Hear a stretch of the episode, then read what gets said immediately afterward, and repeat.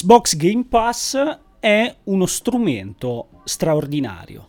Ciao a tutti ragazzi, io vi do ancora una volta il benvenuto alla Luna, sono come sempre Lorenzo Mancosu e oggi tratteremo di un argomento che è abbastanza semplice e veloce, ovvero i tesori nascosti dell'Xbox Game Pass. Andremo a scavare nella miniera del servizio di Microsoft e a estrarre dei contenuti che non sono quelli in cui ci si imbatte di solito. Ovviamente chi è affondato con tutti i piedi dentro il servizio e dentro il mondo del gaming è probabile che già li conosca, ma abbiamo deciso di scansare l'offerta di prima fascia, l'offerta di copertina e tuffarci invece a capofitto in quelle che sono le gemme nascoste del Game Pass.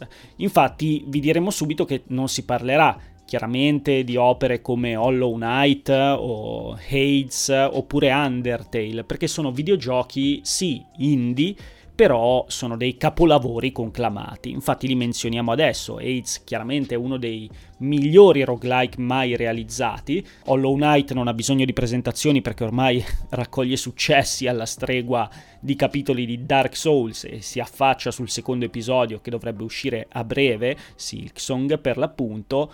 E lo stesso discorso ovviamente vale per Undertale, che titolo sviluppato da Toby Fox, prima in esclusiva PlayStation, console perlomeno, e poi giunto anche infine nel Game Pass. Ovviamente sono titoli che chiunque dovrebbe giocare, però non li approfondiremo in questa sede. In questa sede, per l'appunto, tratteremo di quella che è la vera funzionalità del Game Pass, perché sapete, di solito quando si critica il Game Pass si tende, ovviamente il pubblico generalista tende a criticare quelle che in fin dei conti non sono altro che opere di bandiera, grandi titoli che possono essere medio grandi e possono deludere o meno le aspettative del pubblico perché magari ho già giocato, che ne so, ai Mass Effect o ai Batman Arkham o altri titoli del genere, quindi mi sembra che l'offerta del Game Pass sia scarna. Personalmente io uso tantissimo il Game Pass e usandolo tantissimo eh, lo utilizzo molto di più come strumento per mettere mano a delle piccole produzioni, a delle produzioni indipendenti, a dei videogiochi sviluppati da un singolo sviluppatore. È difficile che io li scopra attraverso il Game Pass perché la discoverability del Game Pass è forse uno dei punti più deboli della piattaforma, però è un'occasione perfetta per poter godere di opere straordinarie o comunque buone eh, senza dover ricorrere all'acquisto. Quindi oggi sulla Luna parleremo dei tesori nascosti del Game Pass. Sono, eh, sono, i nostri consigli sostanzialmente, non c'è niente di strano in questo appuntamento. Il titolo da cui vorrei partire è Unsighted. Unsighted è un titolo che è uscito verso la fine dell'anno del 2021, pubblicato da Humble Games e sviluppato da studio Pixel Punk, che è uno studio brasiliano il cui nucleo consiste solamente in due sviluppatori. Ma in questo appuntamento non daremo grandi descrizioni della storia del titolo, di come è nato, ne parleremo più che altro in ottica di consiglio. Che titolo è? È un titolo realizzato eh, con una grafica top down, con un'inquadratura top down nello stile dei classici Zelda, quindi non c'è eh, un'inquadratura isometrica, è più che altro un'inquadratura quasi verticale, nel quale si combatte con meccaniche di gioco action e nel quale soprattutto sono, c'è una meccanica unica che è quella che sorregge l'intera esperienza. Diciamo che la narrativa tratta di questa metropoli che è strutturata secondo uno stile Metroidvania, quindi free roaming, open world, ma per accedere a determinate zone c'è bisogno di determinati strumenti, i protagonisti sono questi androidi che sono in guerra con gli umani, eh, che li vogliono sterminare chiaramente, perché questi androidi hanno preso vita sostanzialmente. È caduto un meteorite che li ha fatti diventare senzienti, ma non li ha fatti diventare cattivi. Questi androidi semplicemente vorrebbero vivere come gli umani. Eh, il problema è che gli umani non sono affatto d'accordo con questa situazione. Cosa succede? Noi prendiamo controllo della protagonista e scopriamo che il mondo eh, non tanto il mondo quanto i personaggi hanno una data di scadenza perché gli umani hanno sigillato il meteorite che garantiva eh, la sussistenza a questa colonia di androidi e così facendo li hanno condannati praticamente all'esaurimento delle loro batterie. Quindi cosa succede? Che dal momento in cui noi prendiamo controllo del nostro personaggio abbiamo un tempo, abbiamo 100 ore di autonomia, un'ora corrisponde circa a un minuto e eh, una volta esaurita l'autonomia del nostro, della nostra protagonista, lei cesserà di vivere, chiaramente. Questo discorso vale per tutti gli NPC, quindi qualsiasi personaggio con cui si parla ha un'autonomia residua e noi troveremo in giro per il mondo dei frammenti di questo materiale che permette di aggiungere ore di autonomia. Noi potremo scegliere se usarli per noi stessi o se donarli ad altri personaggi. Chiaramente questa meccanica cambia molto l'approccio alla narrativa, un po' perché ti mette di fronte a questo test empatico, emotivo, devi scegliere chi sopravvive e chi non sopravvive e ottenere le ricompense, ovviamente far avanzare delle storyline, però già quello è un elemento di rottura, diciamo, con la classica struttura di questo genere di titoli. Questa è la meccanica principe che di- differenzia sostanzialmente Unsighted da qualsiasi altro videogioco, è ciò che lo rende unico nel suo genere e al di là di questa il titolo è un eccellente Metroidvania con visuale verticale musicale, meccaniche action molto ben fatte, classici sistemi di parry, di attacco fisico, di attacco alla distanza tramite armi da fuoco e via dicendo. I dungeon sono strutturati molto bene, ricordano la struttura classica zeldiana del dungeon, quindi bisogna risolvere tutta una serie di enigmi che sono anche molto ben fatti e poi sconfiggere il boss. Eh, è un titolo che non ha una durata eccessiva, si finisce sotto la decina di ore ed è secondo me una delle produzioni più interessanti eh, dell'anno scorso. Questo è Unsighted. Altro grande titolo che ha fatto di recente il suo esordio sul servizio di Microsoft è Citizen Sleeper di Jump Over the Age, pubblicato da Fellow Traveler. Eh, Citizen Sleeper è un videogioco molto particolare perché è un'avventura testuale strutturata nello stile classico dei GDR pen and paper, quindi è un'avventura in cui si legge molto, è solamente in inglese, eh, quindi questo già rappresenta un ostacolo per molti videogiocatori. Personalmente io lo ritengo uno dei titoli più belli e meglio scritti che ho giocato in epoca recente. Mi è piaciuto veramente tanto. È un videogioco ambientato in una stazione spaziale, in un mondo cyberpunk estremamente distopico. Il protagonista sostanzialmente, che siamo noi poi, perché c'è creazione del personaggio e scelta della classe iniziale, è una persona che in nome del capitalismo ha rinunciato al proprio corpo ed è diventato sostanzialmente un operaio meccanico che ha ottenuto la vita eterna a un prezzo terribile cioè la perdita dell'umanità, perché queste creature sono considerate meno degli umani, sono anche temute in un certo senso e in più tendono a deteriorarsi, in questo modo rimangono schiave delle multinazionali che li hanno creati. Citizen Sleeper racconta la voglia di questo personaggio di costruirsi una vita, di sfuggire a questo sistema, di lottare con la propria identità e con soprattutto le difficoltà degli altri ad accettarlo per ciò che è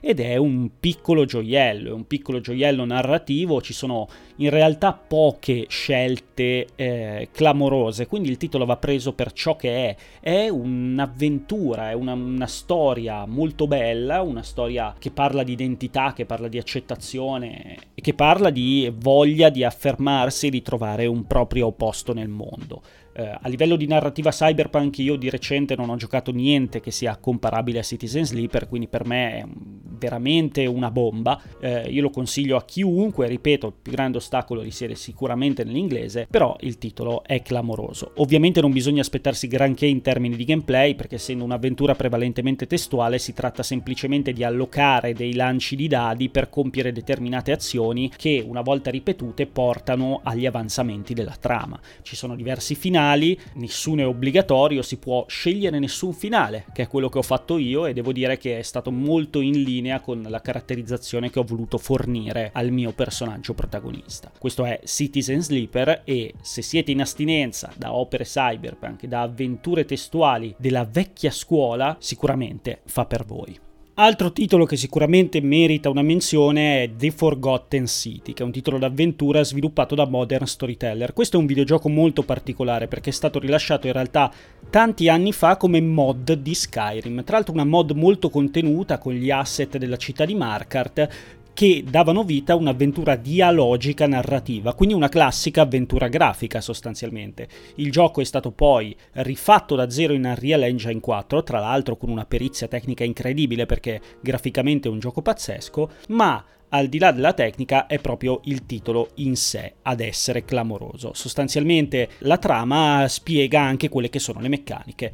Il protagonista si sveglia sulle sponde del Tevere, quindi nei giorni nostri, nei pressi di Roma, incontra una donna che gli dice di aver bisogno di aiuto perché ha perso un suo amico in una grotta lì vicino. Il protagonista entra in questa grotta, nella grotta trova un varco dimensionale, varco spazio-temporale, che lo riporta nel 64 d.C. in questa comunità eh, vicina alle porte di Roma che ha eh, una serie di problemi. Appena arriviamo ci viene detto per l'appunto che c'è una legge, eh, una regola che si chiama regola d'oro eh, che dice che se un cittadino commette un peccato tutti gli abitanti della città vengono trasformati in statue d'oro. Ecco, questa è una legge che pone diversi problemi. Che cos'è un peccato? Chi è che decide che cos'è un peccato? Noi dovremmo iniziare come dei detective a capire chi commetterà il peccato che ai giorni nostri avrà trasformato in statue d'oro tutti gli abitanti della città. Non si può parlare tanto della trama per evitare di fare spoiler, ma io l'ho trovato un titolo veramente clamoroso dal punto di vista della scrittura, delle tematiche trattate,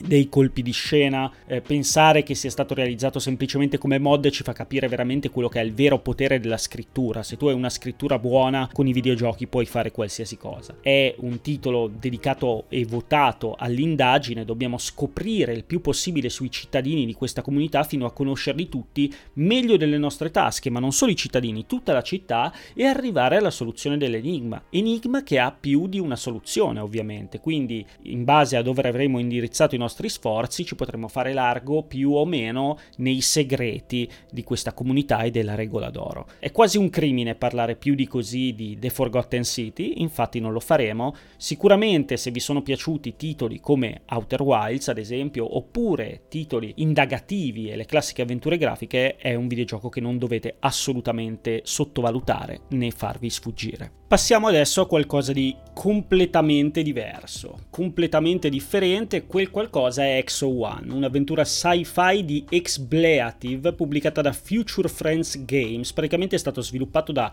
un'unica persona questo titolo. Eh, Exo One è un'avventura molto particolare, non c'è da spendere tante parole, è un videogioco molto breve, la durata credo si attesti sulle due ore e mezza ed è sostanzialmente un'avventura eh, a bordo di un UFO con il quale dovremo esplorare esplorare i recessi della galassia. Il gameplay è quanto di più semplice possa esistere perché si tratta di utilizzare la gravità per manovrare la navetta e fluttuare per raggiungere diversi obiettivi. Nulla di semplice, sostanzialmente è un walking simulator, flying saucer simulator, lo chiamerei quasi quasi. L'elemento particolare di questo titolo è la vicinanza con la meditazione, che so che questa potrebbe sembrare eh, una supercazzola in un certo senso, ma è la verità. È un titolo che si basa su ispirazione, ispirazione, sulla tranquillità, sulla co- costante incedere nel silenzio in questi paesaggi incredibili. È, è un'avventura molto semplice che però nella sua leggerezza totale riesce ad essere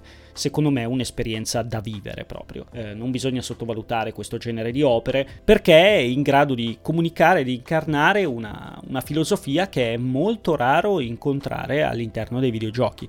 Nel titolo è presente una componente narrativa, non è esplicitata, bisogna capirla piano piano andando avanti nell'avventura e sicuramente è un'opera da non perdere per chi è in cerca di qualcosa in più, di qualcosa che vada oltre i semplici sistemi di gameplay o una grande, grande narrativa. Exo One è un titolo creato praticamente da una persona sola. A proposito di titoli creati da una persona sola non si può non parlare di Tunic. Tunic sicuramente non è una super gemma nascosta perché se ne è parlato molto all'inizio dell'anno, è un videogioco sviluppato da Andrew Shouldice ed è sostanzialmente un grande tributo ai classici dei videogiochi. Spesso si parla delle similitudini con The Legend of Zelda, ma secondo me è un po' riduttivo paragonarlo a uno Zelda per quanto la volpe protagonista abbia un arsenale a disposizione che ricorda molto da vicino quello di Link e dei classici capitoli di Zelda. In realtà più che a Zelda questo titolo strizza l'occhio a proprio tutto tutta eh, l'anima del videogioco classico, del videogioco tradizionale, le meccaniche che rendono tale un videogioco, quindi il segreto, la scoperta, la meraviglia,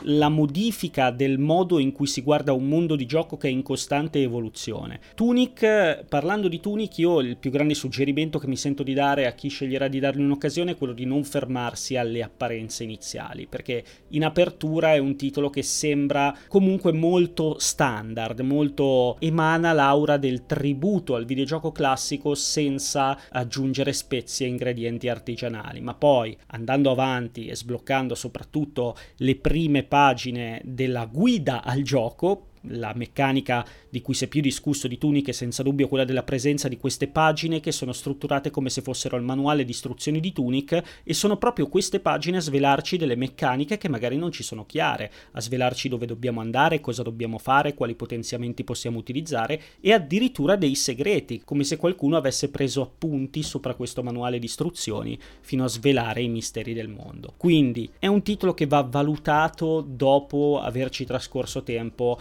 eh, eh, a sufficienza, perché sennò è molto difficile capire essenzialmente cosa sia. Ovviamente è un mezzo miracolo, per non dire un miracolo totale che una singola persona sia riuscita a uscire con un prodotto di questo genere, però è un titolo che chiunque sia appassionato del videogioco nella sua formula più pura e semplice, quindi quella che mescola meccaniche di gameplay, intuizione, riflessione, la presenza di enigmi, la presenza di segreti, il velo di misteri che cala sul mondo virtuale creato artigianalmente. Ecco, per queste persone sicuramente è un'esperienza da non perdere per nessun motivo. Cambiamo completamente genere, dimensione, ambizione, parliamo invece di un titolo che secondo me è veramente clamoroso. Sto parlando di Slade Spire, è un videogioco che è stato valutato benissimo nel 2019 quando è uscito per la prima volta e che però eh, ha tenuto lontani tanti videogiocatori in ragione della sua natura. Slade Spire è infatti un roguelike basato sulla costruzione di mazzi ed è quindi un card game, è un videogioco di carte. Ovviamente in tempi recenti abbiamo assistito all'uscita di Inscription, che è considerato giustamente un capolavoro, anche Slade Spire fu considerato un capolavoro all'epoca, ma solamente dalla nicchia di utenti che sono appassionati del genere, che ovviamente è un genere che non è per tutti. La particolarità di Slade Spire sta in una costruzione di gameplay che è praticamente perfetta. Stiamo parlando forse di uno dei rarissimi casi in cui ci troviamo di fronte a un videogioco da 10 e lo dico senza malizia, nel senso che si tratta di un videogioco che sostanzialmente non ha difetti, è quasi perfetto perfettamente bilanciato e offre un livello di sfida che non è estenuante ma che è stimolante al punto giusto e che, che permette a chiunque di arrivare in fondo. Tra l'altro stiamo parlando di un roguelike randomico basato sulla costruzione di mazzi nel quale non esiste un seme, quindi una run perdente. Quindi significa che tutto risiede nell'abilità del giocatore perché il giocatore, nonostante gli elementi casuali e RNG tipici dei roguelike, ad essere responsabile della sua vittoria o della sua sconfitta. Sostanzialmente in Slade Spire si sceglie una fra quattro classi, la quarta è stata aggiunta tramite DLC, ognuna delle quali sfrutta dei set di carte personalizzati e può contare su delle meccaniche di gioco personalizzate e piano piano, vincendo gli scontri, si possono aggiungere delle carte al mazzo e creare degli archetipi che permettono di dare vita a questo sistema di combattimento a turni che ricorda le classiche battaglie a turni dei classici JRPG, quindi si può scegliere di attaccare, si può scegliere di difendersi, si può scegliere di utilizzare delle carte che hanno degli effetti speciali. Chiaramente chi ha giocato dei titoli che sono basati per l'appunto sulle carte e su meccaniche roguelike sa più o meno di che cosa si sta parlando. Slade Spire però ne fa un utilizzo eh, veramente impeccabile, un'esperienza quasi perfetta. Si potrebbe sindacare forse sullo stile delle animazioni sullo stile artistico che chiaramente non esprime un potenziale incredibile, non è niente di entusiasmante, però è un videogioco che trova la sua ragione d'essere puramente nel gameplay il gameplay di, Re- di Slade Spire è veramente inattaccabile. Quindi se vi piace il genere roguelike e se vi piacciono i deck builder in generale, è un titolo che dovete assolutamente provare. Dal 2019 di Slade Spire torniamo al 2017, nello specifico al 2017 di Gorogoa. Ragazzi, Gorogoa è veramente, secondo me, un'opera incredibile. Il videogioco sviluppato da Jason Roberts, poi pubblicato da Annapurna Interactive. È un titolo semplicissimo nel quale sostanzialmente il giocatore deve manipolare delle immagini, quindi delle vignette sostanzialmente, che sono disposte in una griglia 2x2. Quindi sostanzialmente abbiamo quattro tavole di fumetto, immaginatevi le quali possiamo fare interagire le une con le altre. Sostanzialmente noi possiamo da spettatore manipolare le tavole fumettistiche e i disegni, zoomando, allargando la visuale, per poi interagire con determinati oggetti come se fosse un'avventura grafica e spostarli tra una tavola e l'altra, nonché sfruttare il tavolo per far muovere il protagonista. Si parla dell'avventura di un giovane che diventa anziano e che va alla ricerca di questi frutti sacri, chiaramente la storia è una grande metafora, ci sono anche un paio di eh, glimpse, un paio di scorci sulla vita di questa persona dalle quali si può provare a comprendere qualcosa, ma la bellezza del gioco veramente sta nello stile artistico e nelle meccaniche di gameplay che pur rendendolo un videogioco basato su enigmi piuttosto semplice, infatti la durata è abbastanza contenuta, si finisce in tre ore probabilmente, nonostante ciò riesce ad essere un'esperienza estremamente stimolante, soddisfacente, lucente, bella da vedere, trasmette belle sensazioni ed è secondo me un'opera incredibile. Eh, sono molto felice che questo titolo sia giunto sul Game Pass perché così spero che molti riescano a dargli la visibilità che avrebbe meritato fin dall'inizio. Già all'esordio è stato molto ben valutato, però diciamo che non è mai riuscito a esplodere nella cultura di massa, neanche nella nicchia della cultura di massa, però è un titolo che merita enormemente. È il classico videogioco che bastano 5-10 minuti minuti di gioco per rimanere completamente catturati nelle meccaniche, a prescindere dalle aspettative che si avevano prima di avviarlo. Quindi Gorogoa, ragazzi, modo perfetto per trascorrere un pomeriggio o una serata, tanta arte, tanti enigmi, un'esperienza stimolante e soprattutto unica nel suo genere, perché non esiste niente come Gorogoa.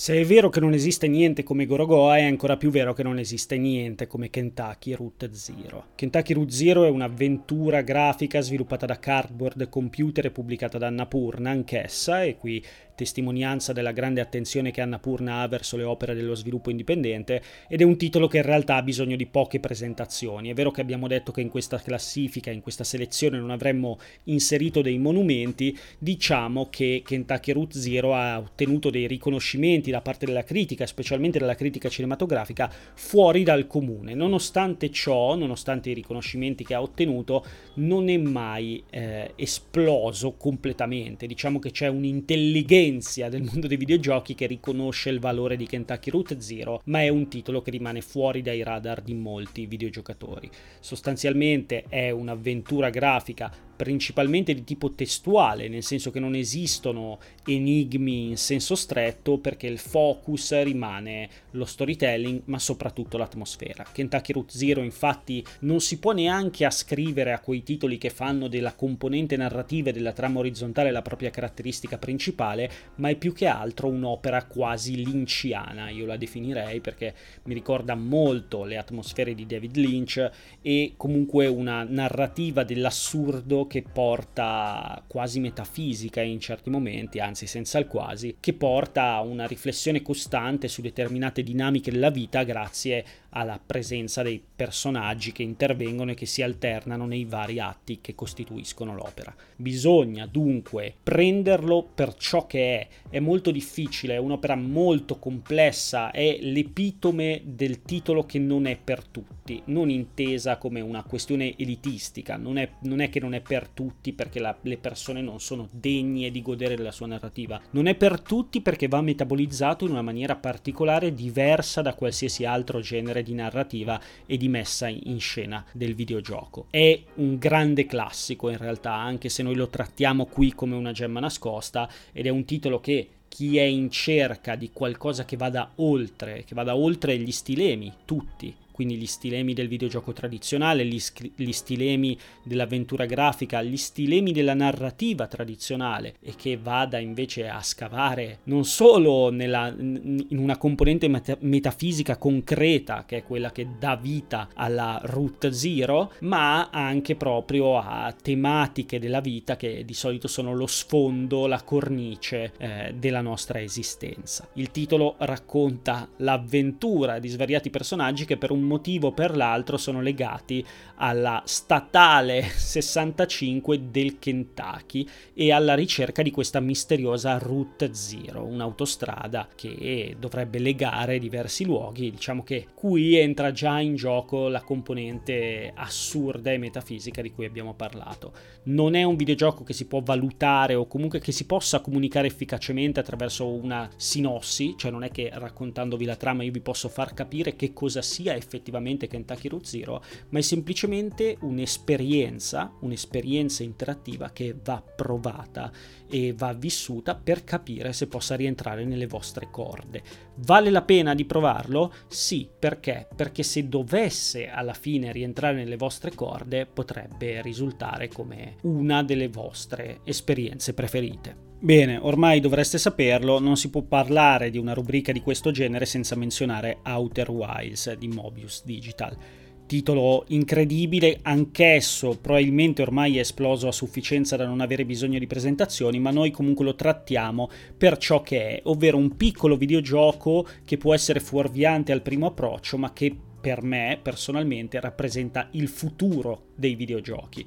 Outer Wilds è un titolo che è destinato a fare scuola inconsapevolmente e che già sta facendo scuola, tanto che molte delle meccaniche di Outer Wilds sono state riprese da tanti titoli AAA negli ultimi anni, quindi vuol dire che gli sviluppatori AAA strizzano l'occhio all'opera e si sono resi conto dell'impatto che avrebbe potuto portare. Qui non ci sono mezzi termini, questo è un videogioco che chiunque, ma chiunque deve giocare, a prescindere da quelli che sono i suoi gusti, da quelli che sono i suoi orientamenti, da quello che è la sua storia da videogiocatore. Outer Wilds è un titolo che parla a tutti e che prende degli staple del mercato dei videogiochi, li ribalta, li rivolta e li trasforma in una formula evolutiva che sostanzialmente non conosce pari. In Outer Wilds vestiamo i panni di un giovane alieno che parte per l'esplorazione del suo sistema solare, come da tradizione della categoria di esploratori spaziali che provengono dal piccolo pianeta, e durante questa ricerca si confronta con i relitti e le reliquie lasciate dalla civiltà aliena dei Nomai. La base del gameplay risiede in un ragionamento molto semplice. Dopo 22 minuti dal momento in cui si impugna il pad, il sistema solare crolla a seguito dell'esplosione della stella, che si trasforma in una supernova e inghiotte tutto quanto per motivi eh, il protagonista mantiene i ricordi dell'ultimo ciclo di 22 minuti che ha vissuto. Ovviamente con queste competenze il giocatore sarà portato a tentare il tutto per tutto per provare a salvare quella che è la realtà del giovane alieno. Questo è semplicemente uno strato superficiale di un'esperienza che si costruisce interamente sulla curiosità, la voglia di sapere, la sete di conoscenza e l'esplorazione, che assumono dei contorni e dei tratti che non hanno veramente comparativi all'interno dell'industria dei videogiochi, neanche tra i titoli più ad alto budget. Outer Wilds è un videogioco che parla di scoperta, di meraviglia, che sorprende con dei colpi di scena, che è in grado di coinvolgere, che è in grado persino di strappare qualche lacrima, a prescindere da quella che è l'effettiva profondità della componente narrativa e che riesce a costruire un mondo aperto che sfugge alle regole che hanno fatto precipitare i mondi aperti in una spirale di oblio che tutt'oggi li caratterizza.